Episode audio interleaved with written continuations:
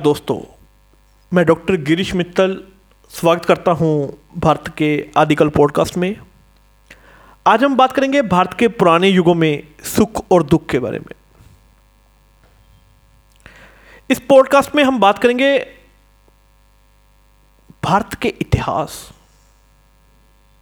बहुत पुराना है और इसकी शुरुआत कुछ पाँच हज़ार साल पहले हुई थी। इस समय से लेकर आज तक भारत के लोगों ने बहुत कुछ देखा और सहा है। इस देश का इतिहास देखने से पता चलता है कि इसमें बहुत सारे अप्स एंड डाउन आए हैं।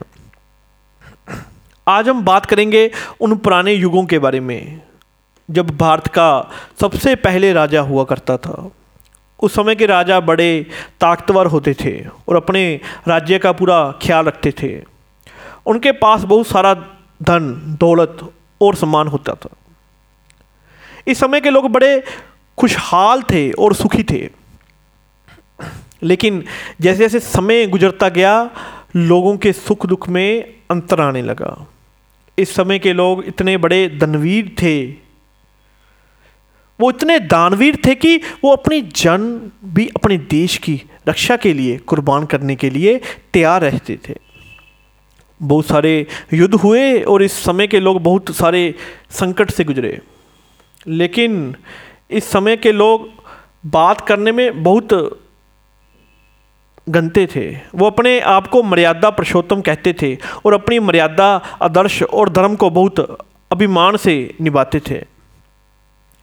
इस समय के लोगों के लिए धर्म और आदर्श बहुत ही महत्वपूर्ण था।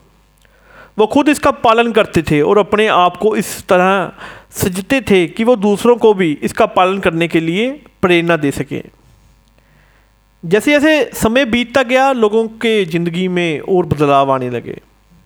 बहुत सारे आने वाले युगों में अधिक प्रगति हुई और लोगों की ज़िंदगी में काफ़ी बदलाव आए।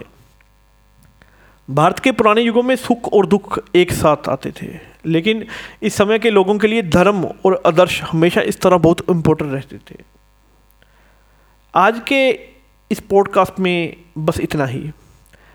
इस पोस्टकास्ट में हमने देखा कि भारत के पुराने युगों में सुख और दुख के अंतर बहुत कम था। धर्म और आदर्श लोगों की ज़िंदगी में हमेशा इम्पोर्टेंट रहे हैं। आप इस पॉडकास्ट के